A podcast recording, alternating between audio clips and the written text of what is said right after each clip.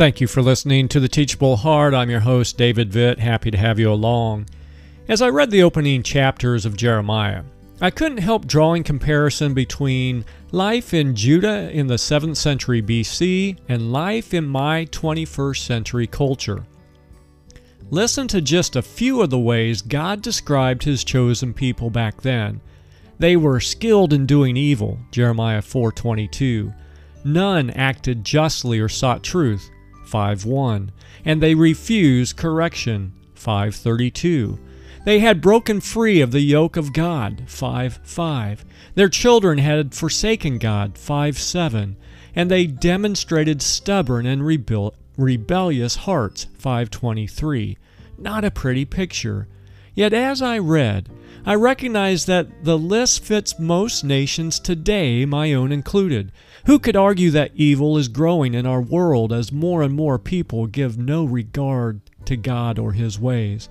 Twice in chapter 5 alone of Jeremiah, God asked this about Judah Should I not punish them for this?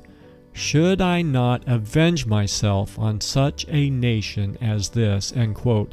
That, that appears in both, both verses 9 and 29. The implied answer, of course, is that Judah's waywardness warranted God's judgment, and it came. Years ago, a saying attributed Billy Graham floated through Christian circles. It turns out it actually originated with his wife, Ruth, in 1965. Billy was working on the manuscript for his book, World Aflame. After writing a chapter describing the sinful conditions in America, Billy gave it to Ruth to review.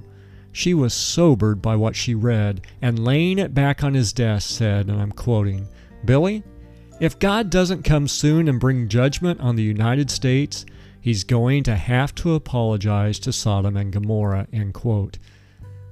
If the Grahams thought things were bad in 1965, what would they say today? Things have only gotten worse, but that does not mean we are without hope. Thankfully, these words from Daniel remain true today. I'm quoting Daniel 2, verses 20 and 21. Praise be to the name of God forever and ever. Wisdom and power are His. He changes times and seasons. He deposes kings and raises up others. End quote. My friends, God remains sovereign. Every nation on earth, including yours, will remain for exactly the amount of time God has determined. While we may experience more darkness the further we drift from the Lord, the light of the gospel can't help but shine more brightly. That little light of yours will have the potential to be seen by many others. Light and dark form the starkest of contrasts. So get yourself ready to shine. And until next time, keep the heart teachable.